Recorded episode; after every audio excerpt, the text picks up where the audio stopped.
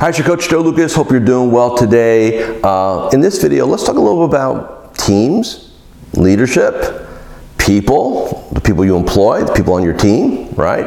Um, you know, I've been in the process of updating our my uh, team mastery program, which I've put together about five years ago.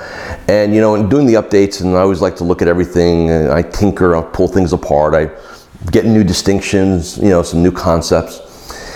And you know, the one thing when I had my when I had my uh, Magellan Mastermind group, our, our premier group together uh, in Fort Lauderdale uh, several weeks ago, when I did my presentation on teams and leadership and, and pieces like that, you know, one of the comments I kept coming back to over and over again in my presentation: Do you have the right people in the right seats? And that is incredibly important. And this is what I'm asking you to think about do you have the right people in the right seats? So that's the first question, right?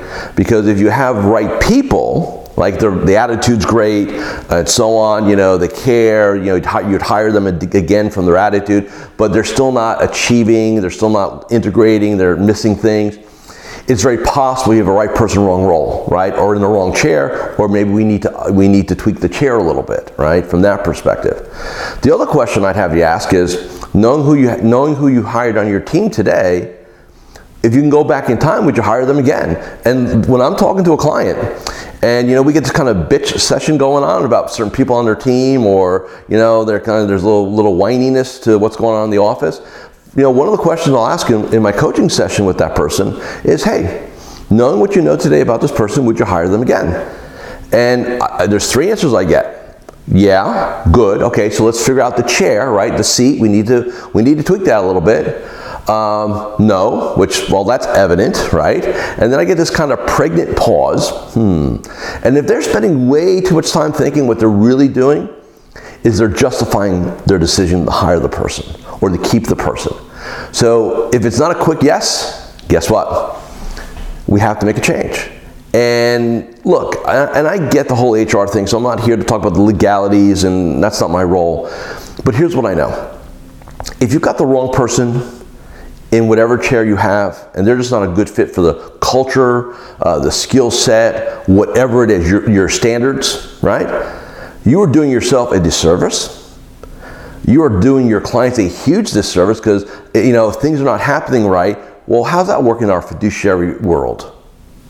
And by the way, you're not doing your employer or team member any good either because they're miserable. They just haven't told you about it. They're there collecting a paycheck. They've quit and they but they still show up. None of those things are close to optimal. And for most advisors, let's face it, HR and people and, and kind of running that whole team piece, it was it's not it's not like you went and got a, like another license like a series 7 or 66 or 65 or life and health. There's no leadership license right? You don't go take a test. Oh you're now confirmed to be a leader. Now you know how to run your business. Doesn't exist. And i find with most advisors the people the people pieces really sabotage their success. That and then the lack of integrating technology into their practice is the second piece that will really affect their success. So here's what I'm asking you to do today be honest with yourself.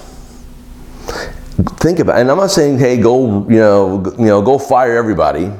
I'm just saying, if you know you've got, you know, ask yourself the question: Do I have the right people in the right seats? Some, all, none. Next question: is it the person or the seat? So do I have a good person, but they're in the wrong job description, they're in the wrong areas of responsibility, they're doing the, they're doing the wrong tasking here. So do I need to tweak their role and kind of, it's like a sports team. You have a great athlete, but if they're in the wrong role, they're in the wrong position, you're not taking advantage of their skill sets, you're not going to succeed at a high level. Well, talent is talent. It's the same thing here. And that's why you've got to look at it, right, from that perspective. So, right people, right seat, Right person, wrong chair. Either change chairs or adapt chairs, right? You always need to, and here's what the other thing is real quick, it's just popped in.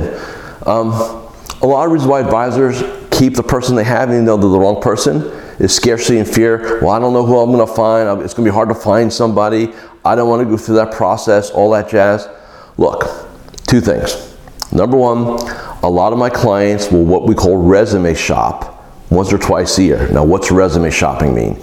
We'll put a blind ad out there on Monster and some of the other job boards with like a temporary Gmail address, and we'll we'll collect resumes, right? Just see what's out there. Just kind of hey, kind of put our pole in the water, right? See if we kind of hook anything. If there's something interesting there, we'll pursue. If it's not, no harm, no foul. Funny story. Some several of my clients have had their own assistants True story.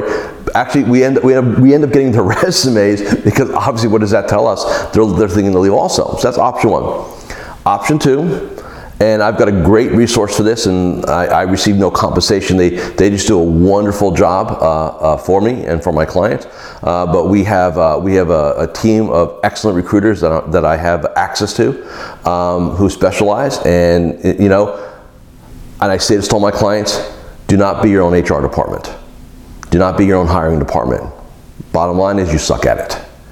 And I say that with love and respect, but I, that's what exactly I tell my clients. You suck at it, let's not be in that business. Okay?